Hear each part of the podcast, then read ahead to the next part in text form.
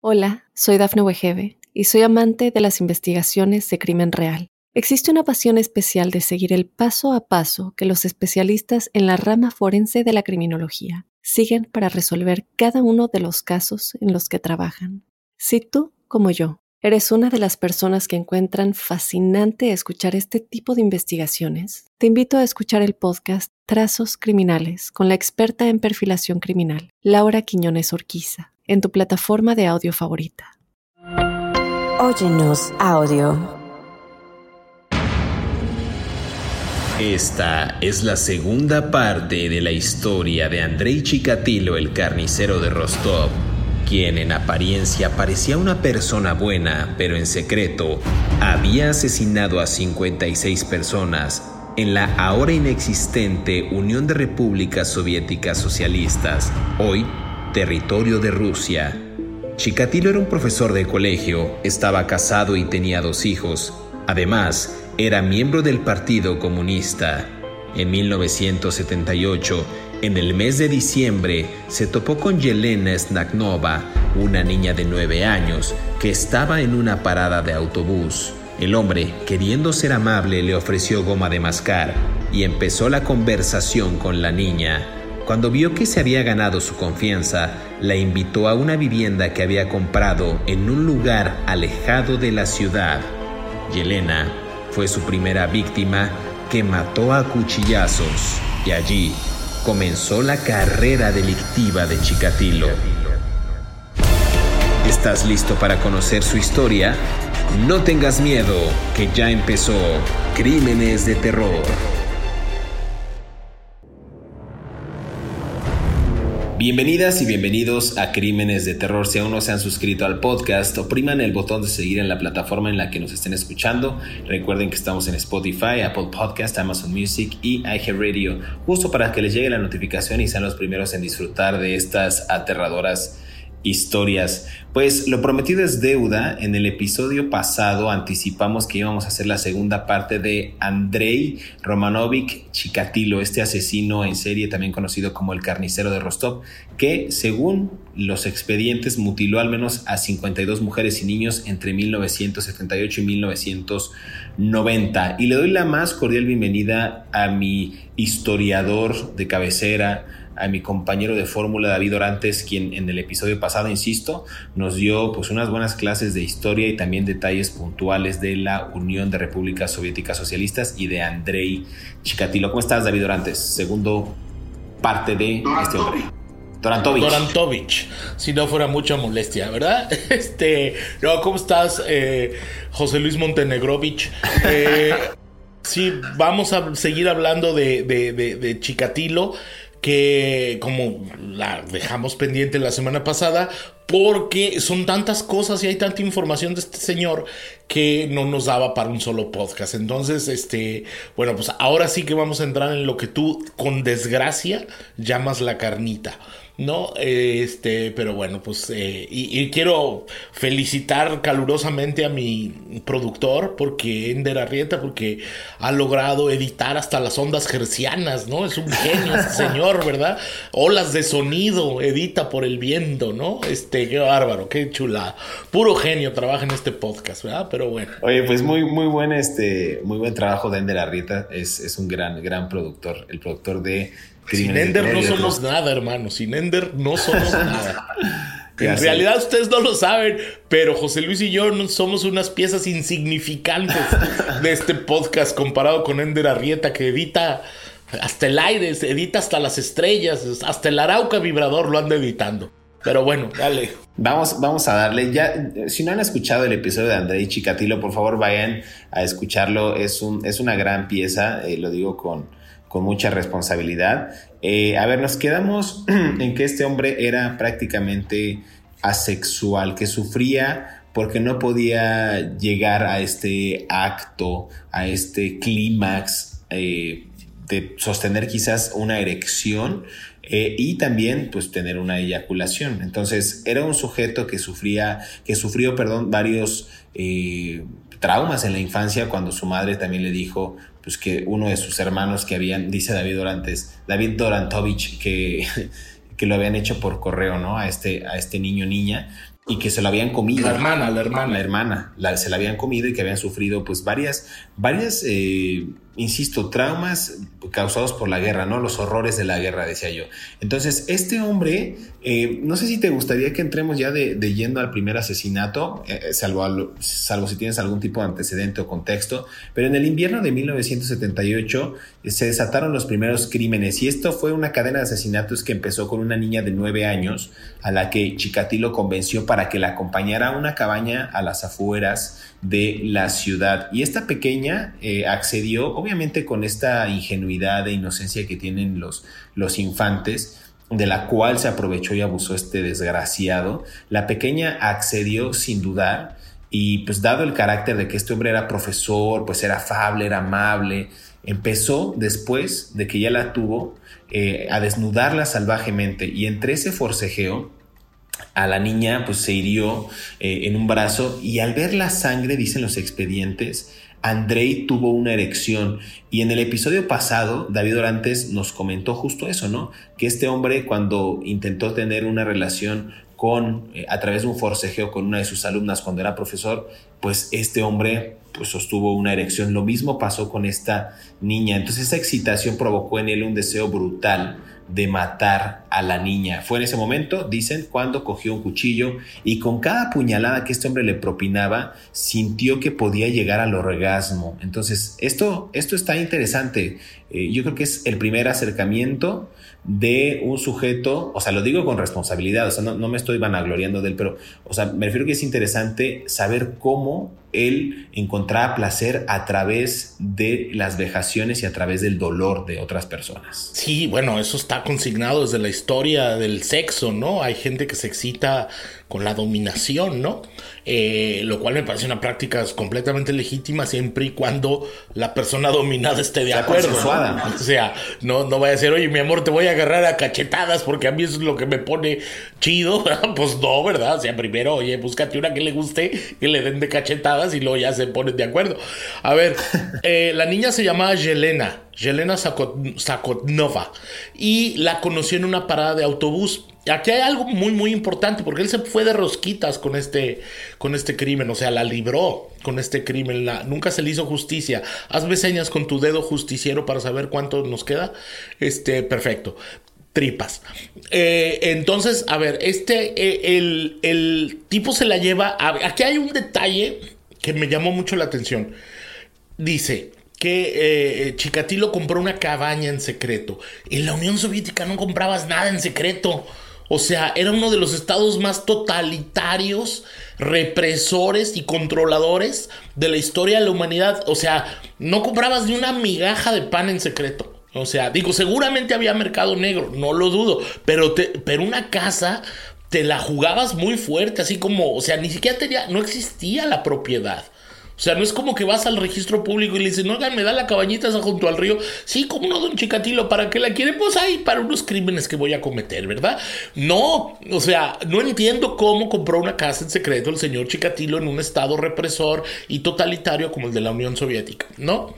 Y te lo dice alguien que es de izquierda. Pero bueno, eh, la secuestró a la niña en una parada de autobuses y los, los empezaron a investigar el crimen porque Chikatilo tiró el, a la niña aún viva después de haberla apuñalado varias veces a un río y encontraron su cadáver dos días después.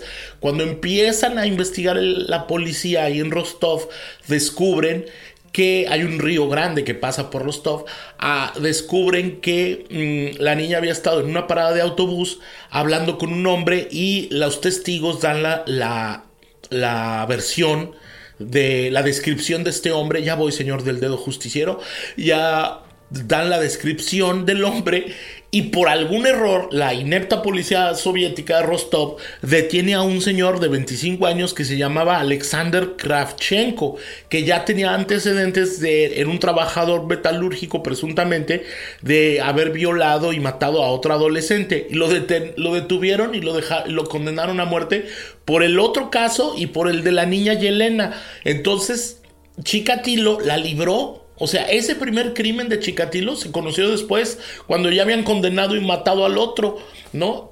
cuando en realidad era el responsable del crimen. Ese, como tú bien dices, fue su primer gran caso en 1978, ¿no?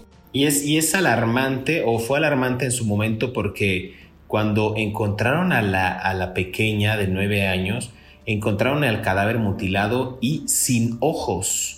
Esto se convertiría obviamente en la firma del carnicero de Rostov. Eso fue, digamos, como el primer indicio de los asesinatos posteriores de los que vamos a hablar, pero que daban pauta a que las autoridades se dieron cuenta que era un asesino en serie que tenía una firma o un sello especial al momento de realizar estas ejecuciones. A ver, vamos a hacer una pausa aquí en Crímenes de Terror y regresamos para seguir conversando acerca de Andrei Chikatilo. No se despegue.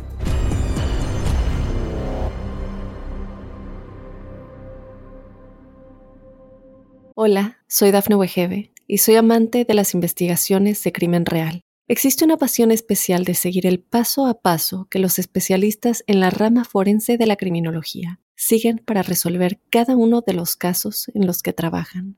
Si tú, como yo, eres una de las personas que encuentran fascinante escuchar este tipo de investigaciones, te invito a escuchar el podcast Trazos Criminales con la experta en perfilación criminal, Laura Quiñones Orquiza en tu plataforma de audio favorita.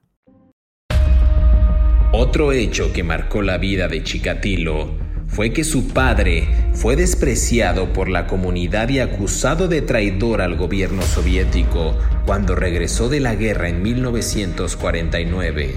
Estos dos episodios habrían marcado al joven y no de la mejor manera.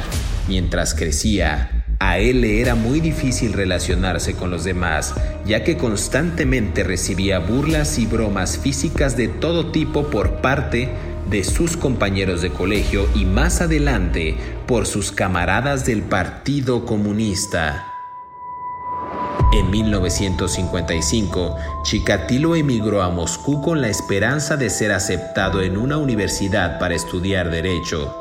Sin embargo, no aprobó el examen de ingreso en algunas de ellas. Esto no lo desanimó y en escuelas de formación obtuvo diplomas de literatura rusa, ingeniería y en marxismo y leninismo. Sigue escuchando la historia de Andrei Chikatilo, el carnicero de Rostov, aquí en Crímenes de Terror.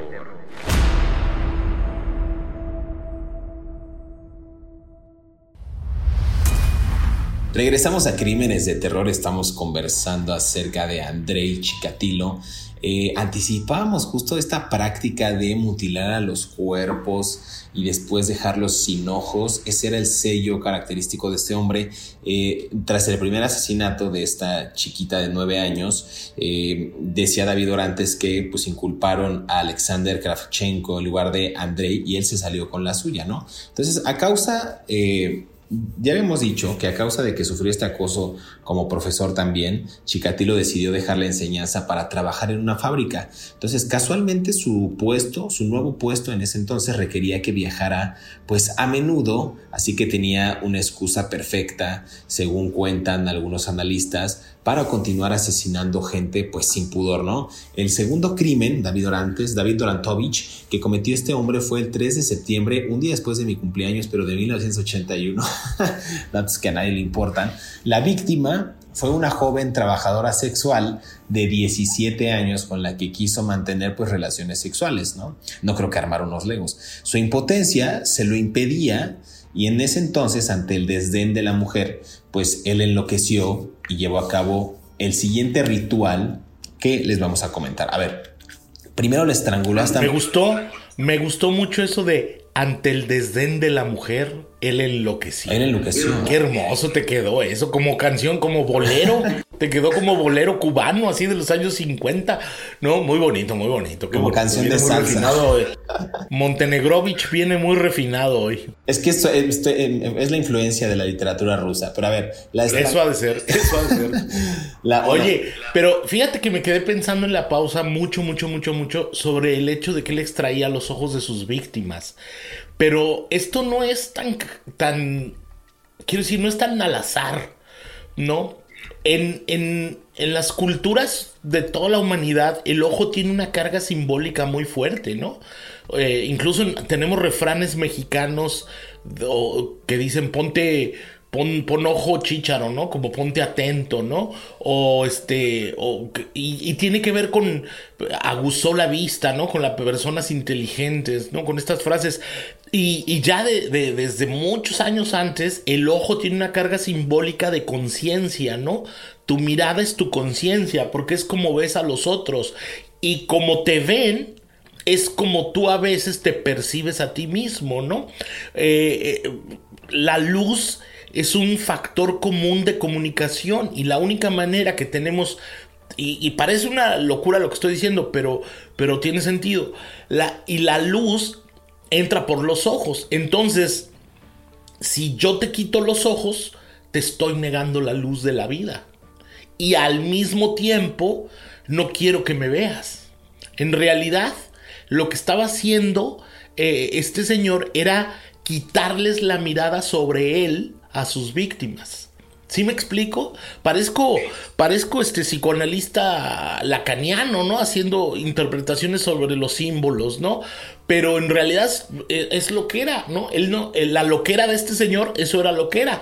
Lo, él no quería que las víctimas lo vieran. Por eso le quitaba los ojos, para quitarse de manera inconsciente la última percepción que habían tenido esos seres humanos sobre él y, bueno, pues este, cualquiera que haya leído el Bhagavad o el, o el Upanishad puede saber más sobre la mitología de los ojos, ¿no?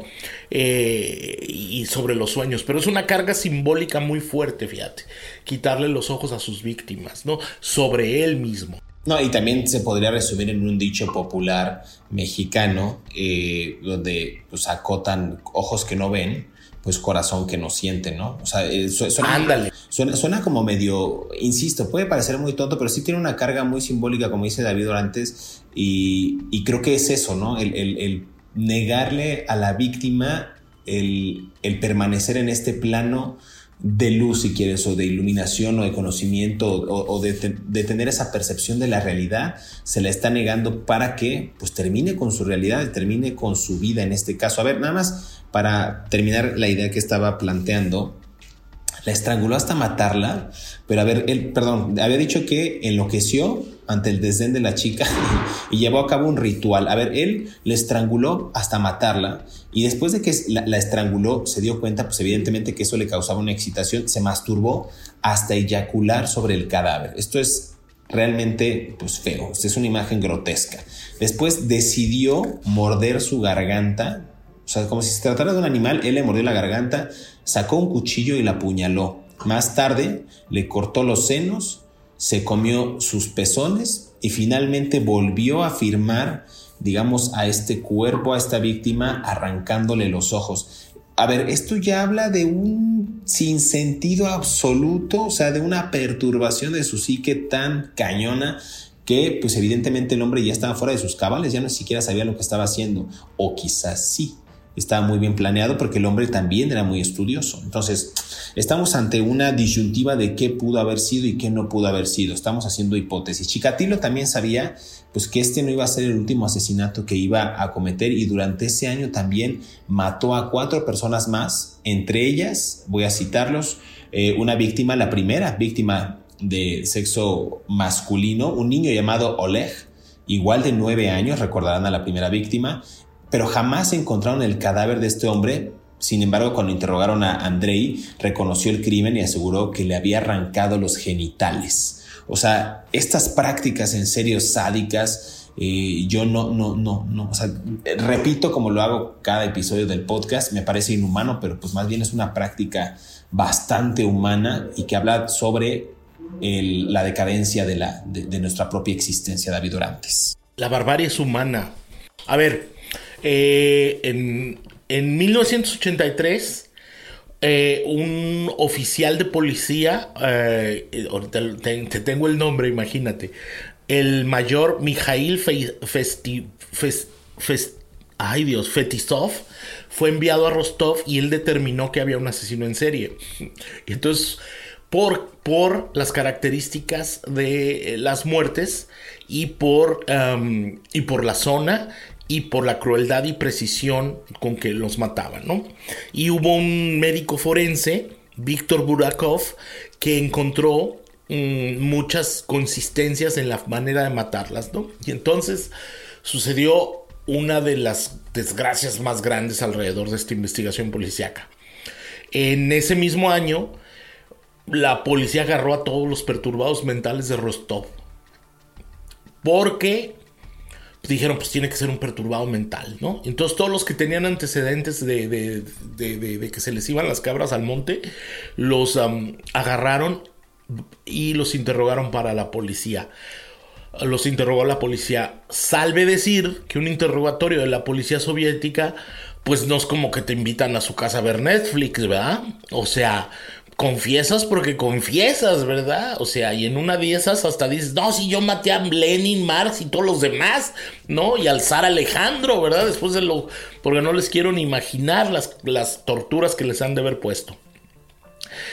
Ah, más de mil crímenes que no tenían nada que ver con Chikatilo fueron resueltos gracias a esta locura de la policía soviética que se salió a investigar a todo el mundo por Rostov. Estoy riendo, pero es que es como, oiga, miren, yo no maté a los niños, pero ¿se acuerdan de unos panecitos que se robaron allá con doña Olga Torakova? Pues fui yo, ¿no? O, no, o sea, la vaca, la vaca de mi compadre, pues fui yo. Y entonces fueron resolvidos otros homicidios, otros asesinatos, ¿no? Eh, tres personas se suicidaron porque las acusaron falsamente de los homicidios y, y, y, la policía decía, pero ¿cómo siguen matando si ya se suicidaron los que acusamos, no?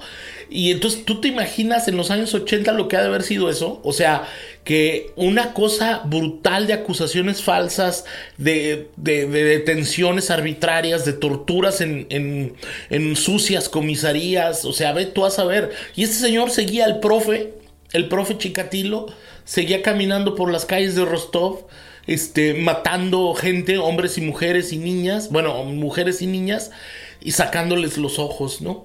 Y la policía ni en cuenta, ¿verdad? No podía agarrar al profe. No podía y se convirtió en una, pues prácticamente en una cacería. Déjame hacer una pausa, David Orantovich, y regresamos aquí a Crímenes de Terror para seguir conversando acerca de Andrei Chikatilo en este último segmento. No se despegue.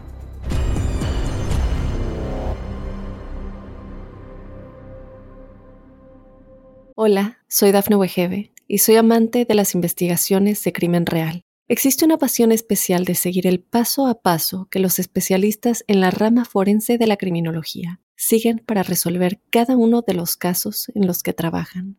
Si tú, como yo, eres una de las personas que encuentran fascinante escuchar este tipo de investigaciones, te invito a escuchar el podcast Trazos Criminales con la experta en perfilación criminal, Laura Quiñones Orquiza en tu plataforma de audio favorita.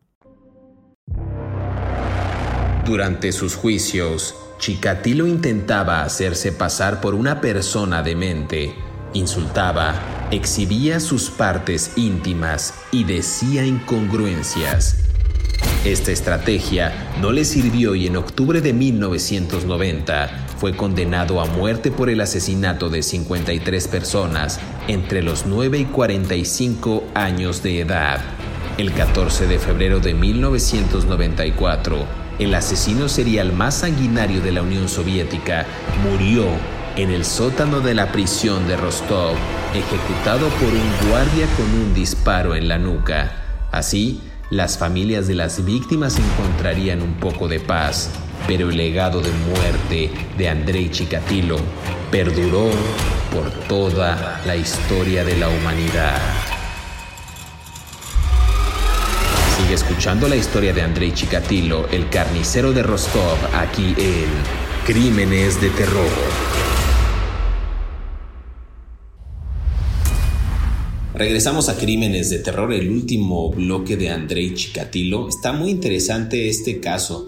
La verdad, a ver, nada más para ir adelantando la línea del tiempo, y ahorita David nos, nos hace algunas pausas o acotaciones prudentes. Eh, a ver, hasta ese momento habíamos hablado del asesinato del niño Oleg de 9 años que le habían arrancado los genitales. Y entonces, en ese, durante los siguientes 12 años, Chikatilo asesinó a 53 personas después de elegir, digamos, de manera minuciosa a sus víctimas, tanto en estaciones de trenes como autobuses en Rostov, ¿no? De ahí el apodo del carnicero de Rostov. Ya habíamos dicho en el, en el primer episodio que eran niños y jóvenes que se habían escapado de casa o que tenían algún problema de retraso mental. Eso le facilitaba mucho las cosas a este hombre. Eh, y la policía, en la mayoría de los casos, eh, no pudo encontrar todos los cadáveres pero los que sí halló presentaban estos signos de violencia extrema. Yo por ahí escribí hace unos años unos reportajes acerca de, de, pornografía sádica o sadismo en Ciudad Juárez, en Chihuahua, y es que eran ese tipo de casos como muy notables de cómo ocupaban los propios elementos de, o sea, de uso común, un cinturón, una bolsa, lo que sea, para ultimar a sus víctimas, inclusive cuchillos, pero con una violencia sádica, esa era la característica, ¿no? Entonces, creo que en ese momento, estamos hablando de la Unión de Repúblicas Soviéticas Socialistas, pues estos casos creo que le anteceden a los que evidentemente yo investigué, pero estos signos de violencia extrema, de violación, de mutilación, de amputación de genitales, de extracción de, de pues de algunos órganos o, partes del cuerpo como los ojos, eh, estas, estas decisiones pues eran evidentemente pues el sello del asesino en serie Andrei Chikatilo. ¿Cómo, ¿Cómo, ves para ir cerrando este, este arco, este, esta, esta narración e historia de este hombre, David? Bueno, mira, hay algo muy importante. En septiembre del 84, ¿te acuerdas que te conté que desde el año anterior los, ah, la, policía soviética mandó a este subteniente desde Moscú hasta Rostov para que investigara? Y pues fue el, interrogadero padre, ¿verdad? El que iba pasando lo agarraban y órale vas, ¿no? Y terminaban confesando de todo, ¿verdad? Sí, yo maté al zar Alejandro, ¿verdad? Después de unas cachetadas en la comisaría. Eh en septiembre de ese, del 84 a Chikatilo lo vieron hablando con unas muchachas cerca de una estación de autobuses en Rostov y la policía lo arrestó por comportamiento sospechoso. La policía ya lo tenía en la mira ¿no? Por sus antecedentes desde los años 60, en, en, cuando había toqueteado a aquellos niños, ¿te acuerdas? Aquella niña de la escuela, ¿no? Eh, lo, lo, empezaron a, buscar y se dieron cuenta que coincidía con las um, descripciones de algunos de los niños que habían desaparecido y mujeres que habían desaparecido, ¿no? Y acuérdate que tenía aquella casa que había comprado en los bosques, que me sigue pareciendo muy raro cómo comprabas una casa en un régimen como el soviético, pero bueno, y en secreto además, pero bueno. Eh, cuando lo interrogan, descubren que traía un cuchillo y una cuerda en, la, en, las bolsas del abrigo. ¿no? Así como que, ¿y esto para qué es? ¿Verdad? O sea, estaba muy raro, ¿no? Ni que dijera, pues es que me iba yo a suicidar y si me fallaba la cuerda, pues me apuñalaba. Pues no. Y entonces lo empiezan a investigar y se, les, se le toman muestras de sangre porque algunas de las víctimas tenían muestras de sangre del atracador, ¿no? Del atacante. Y por alguna razón, su tipo de sangre era del tipo A y algunas muestras de sangre eran AB. No, no yo, yo de, No sé cómo se llama la ciencia que estudia la sangre, ¿no? Pero mm, por alguna razón se les hizo bolas el engrudo a la policía y no lo no lo, no lo acusaron, pese a que ya lo tenían detenido y lo dejaron libre, ¿no? Eh, y siguieron las matanzas, ¿no? Otra vez, vuelvo y repito, la inoperancia de las autoridades, en este caso de las autoridades soviéticas, en ese tiempo todavía no llegaba la perestroika de, de, Gorbachev y todavía existía la Unión de Repúblicas Socialistas Soviéticas en el 84, ¿no? Y este señor seguía, dale que dale con la matazón, ¿no? Seguía dale, dale que dale con la matazón y era lo que yo refería acerca del gobierno ruso, porque con los pocos datos en ese momento soviético, eh, en, ese momento cuando tenían eh, las investigaciones en curso, los focos principales en los que pues trataron de hallar algunas pistas, los policías, los investigadores, etcétera, fueron acudir con los miembros de la comunidad médica, es decir, cirujanos, porque hablaban justo de, extracción o de decisión de los ojos, y también de la comunidad LGBT. En aquel momento la homosexualidad estaba prohibida como si actualmente no estuviera prohibida en Rusia y habían aumentado los asesinatos de hombres en esa entidad, en, esa, en ese país, perdón, en, esa, en ese territorio. Entonces, a mí me parece interesante ver como también era parte de ese cálculo, ¿no? Que al final fue un error de cálculo porque trazaron un perfil del presunto criminal y describían a un varón entre 25 años y 50 años con claras muestras de disfunción sexual y eso lo, lo hallaron porque recordemos que algunos de los cadáveres pues tenían... Eh, pues, habían sido eyaculados por este hombre, ¿no? Eh, según esto, se desprendía eh, de las mutilaciones a las que sometía a sus víctimas sin ningún tipo de enfermedad mental y o esquizofrenia, dada la planificación de sus asesinatos, es lo que decía el informe o los informes. Entonces aquí si hablamos de un sujeto que tenía plena conciencia de cómo estaba ejecutando pues los crímenes. A los encargados del caso, según Alexander Bukanovics y Víctor Burakov, continuaron estas pesquisas y en aquel entonces tenían a 25 mil sospechosos en los que no se encontraba Chikatilo. Decía David antes que empezaron a hacer una búsqueda, pero tenían a 25 mil y de esos 25 mil ninguno era Andrei Chikatilo. Entonces, este hombre seguía asesinando y me parece que el acabose de André Chikatilo eh, llega cuando detienen, eh, lo detienen por proponerle sexo oral a una trabajadora sexual. Entonces, en aquel desliz, eh, la policía registra sus pertenencias y es cuando encuentra lo que bien decías, un cuchillo de cocina, una cuerda, una toalla y que crees, una, un bote de vaselina. Entonces, lo encuentran con, con, las manos en la masa y dicen, a ver, a ver, a ver, ¿a dónde va usted con ese bote de vaselina y ese cuchillo?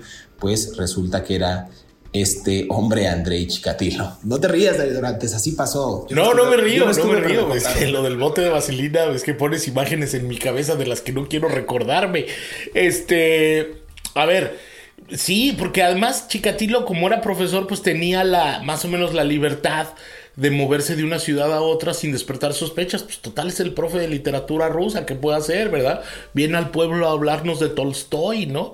Este, o, de los hermanos, este, Carambazo, no sé cómo se llamaban, aquellos de la Karamazov, quién sabe cómo se llamaban, pero bueno, este, me, me, me llama mucho la atención eso de que la policía soviética tenía 25 mil, este, sospechosos, o sea, en una de esas no fui sospechoso yo, ¿verdad? No más porque no era yo por ahí pero este, todo mundo era sospechoso, o sea, así que tú digas, puta, qué buenos son estos señores investigando, pues no, ¿verdad? O sea, me, parece que, habla de una gran inoperancia de las autoridades. Ahora, yo creo que también los crímenes los rebasaron, ¿no? Eh, yo sé que, bueno, después lo arrestan por, este por esta prostitución, eh, tenían un retrato hablado por esta chica, lo vinculan con otros crímenes, encuentran sus muestras de sangre en otras personas y finalmente pues lo, lo declaran competente para el juicio, aunque sí tenía varias perturbaciones mentales y emocionales que, eh, que tenían que ver con el sadismo y con la, y con la violencia extrema, ¿no? Y, y finalmente lo condenan a, a, si mal no recuerdo, Mm, que es algo que me llamó mucho la atención, lo recuerdan a morir a balazos, ¿no? En, eh, en la... En 1994 se lo ejecutan y algo que es muy bonito, este, bueno, no es bonito, pero que es algo muy, extraño, cuando le van a disparar, sus últimas palabras fueron, no le disparen a mi cabeza porque me van a volar los sesos y los japoneses me los quieren comprar. ¿no? Está consignado en, en, en, los documentos que leí. Eh, y, bueno, con eso se termina la, la, la, cadena de más que 50 muertes tal vez del, um, del asesino de Rostov, el carnicero de Rostov, que fue producto, como decíamos en el primer episodio, de la barbarie de la humanidad y él causó otras barbaries, ¿no? O sea, una macro barbarie traumó a un niño que se la pasó desarrollando una serie de micro barbaries, ¿no? Entonces, las por supuesto, Hitler causó muchísimo mal a la humanidad y entre los daños colaterales que se aventó fue que sus tropas tal vez traumaron a este pobre niño en Ucrania, en el sur de la Unión Soviética en ese tiempo, y generaron un desfase emocional y mental que bueno, pues ahora del, por el cual ahora estamos hablando. Entonces, ahora sí que todas nuestras acciones generan reacciones, malas o buenas, pero pues nuestra maldad puede generar más maldad, por pequeñita que sea, ¿no? Totalmente de acuerdo. De hecho, durante el tiempo que estuvo, pues eh, presos en reclusión, le, tardaron más o menos, pues ¿qué habrán sido? Según esto, tardaron más de 10 horas, me parece, en que este hombre mostrara algún tipo de indicio perdón, no fueron 10 horas, tardaron 10 días en conseguir que Andrei hablara sobre cómo asesinó a estas personas y después en ese tiempo explicó su infancia, cómo cometió 53 asesinatos y también describió con la ayuda de un maniquí esas fotografías están consignadas en un documental que lo pueden encontrar en YouTube, no recuerdo el nombre, pero si ponen ahí Andrei Chikatilo interrogatorio o recreación de los hechos, él aparece con un maniquí describiendo cómo perpetraba todas estas mutilaciones y el testimonio pues evidentemente horrorizó a todos los que estaban ahí presentes. Eh, considerado, insisto, como el asesino en serie más despiadado de la Unión de Repúblicas Soviéticas Socialistas. Un caso muy interesante, David Orantes. Eh, no sé si quieras agregar algo, me parece que tu conclusión fue muy buena, pero algún otro dato, algo que quieras añadir. No, que me causó mucho dolor, ¿no? Este, esta historia, eh, yo trabajo con historias de dolor todos los días, entonces no quiero decir que me he vuelto inmune, ni mucho menos, pero se me ha endurecido el cuero y bueno, ya trato de separar lo profesional de lo personal, siempre lo hago, pero a mí la verdad me dio mucho, mucho dolor esta historia por muchas razones, por el propio victimario, la infancia que tuvo que padecer, ¿no? Debe ser horrible ser un niño enfrentado a la guerra. Y cuando alguien decide que otros seres humanos son insignificantes simplemente porque son diferentes, estamos mandando un mensaje erróneo a, la historia de la humanidad y me queda la certeza de que como esto se sigue repitiendo, pues no hemos aprendido nada, ¿no? O sea, mi color de piel es más chido que el tuyo, mi Dios es más chido que el tuyo, mis preferencias sexuales son más chidas que las tuyas, o mis hábitos religiosos son más chidos que las tuyos y tengo derecho a matarte o destruirte. Y lo seguimos repitiendo y repitiendo y repitiendo a lo largo de la humanidad. Y este, y pues un día no va a quedar nadie que pueda matar a nadie, ¿no? Porque ya nos matamos todos unos a los otros, ¿no? Ya, es todo lo que tenía yo que decir.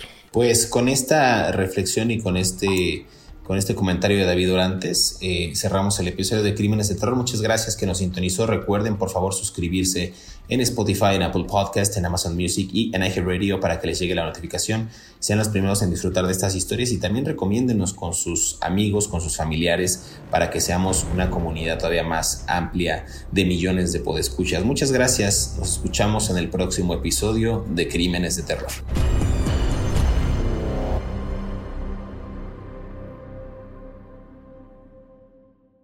Hola, soy Dafne Wegebe y soy amante de las investigaciones de crimen real. Existe una pasión especial de seguir el paso a paso que los especialistas en la rama forense de la criminología siguen para resolver cada uno de los casos en los que trabajan. Si tú, como yo, eres una de las personas que encuentran fascinante escuchar este tipo de investigaciones, te invito a escuchar el podcast Trazos Criminales con la experta en perfilación criminal, Laura Quiñones Orquiza en tu plataforma de audio favorita.